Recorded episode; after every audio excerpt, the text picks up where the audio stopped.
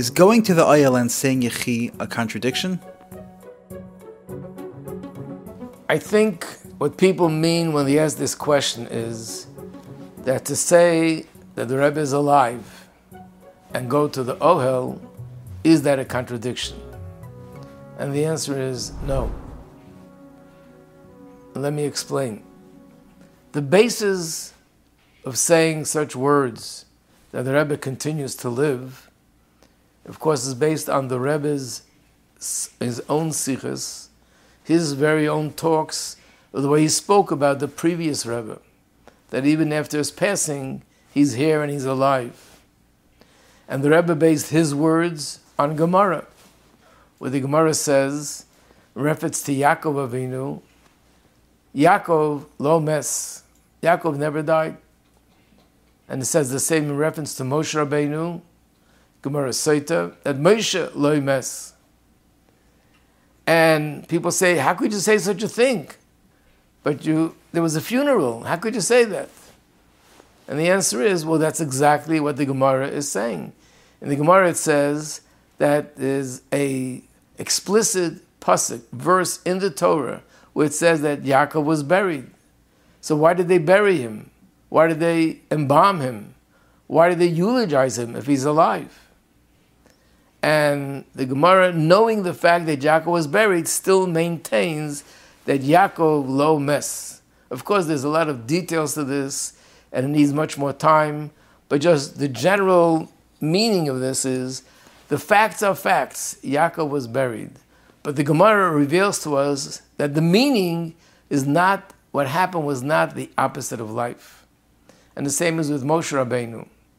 It's interesting, if one would look at the commentary of the Rambam to Mishnayos and to look in his introduction, he writes that on the seventh day of Adar, something happened to Moshe Rabbeinu which appeared as if he passed away. In other words, the reality is that these facts did happen, but the meaning of what happened was not the opposite of life. So, what kind of life is it? What is he doing? How is he functioning? And the answer is, of course, we don't understand because we're talking about something which is totally, completely beyond the realm of nature and something which is only found by selected tzaddikim, not even by every tzaddik. And also, it's interesting to note that even when the tzaddik like Moshe Rabbeinu or Yaakov Rabbeinu or other tzaddikim of this caliber were alive and functioning and we saw them, we also didn't really know how they're living. We thought we knew, we thought we understand. A famous story with Rab Nachum of Chernobyl, one of the greatest students of the Mezritcher Maggid and a great tzaddik in his own right that his students once said to him, We'd like you to show us a hidden tzaddik.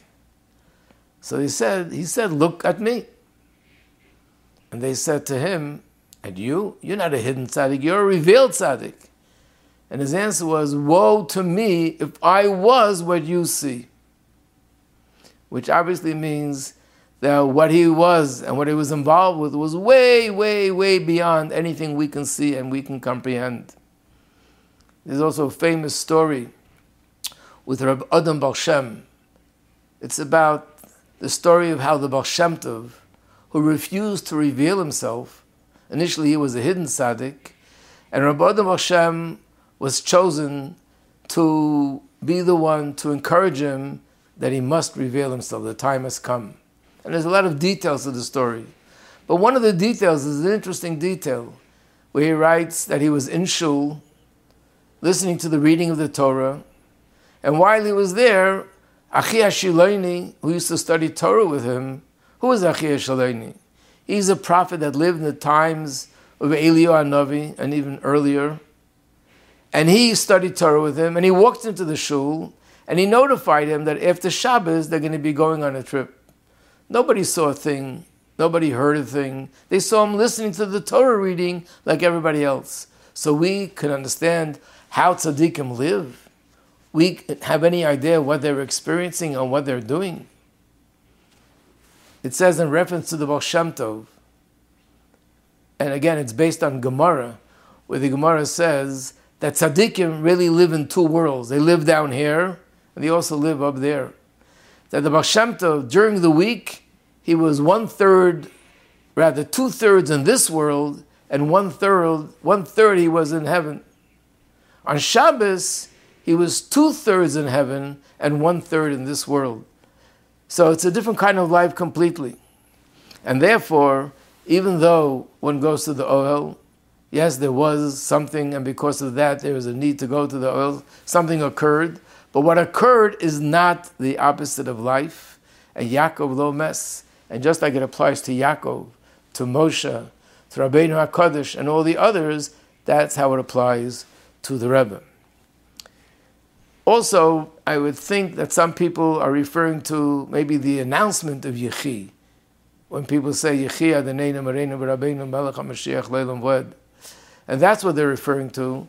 But the truth is that we, if you would look the, at the source of that, the Rebbe is the one who initiated to announce Yechi HaMelech.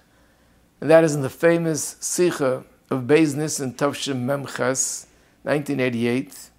And the Rebbe says that by saying these words has a tremendous spiritual power to it. And it brings, these are the Rebbe's words, Hikitzu v'rananu sheichni ofar, v'hikitzu v'rananu David Malka Mashiach. That this brings the awakening of Melech HaMashiach.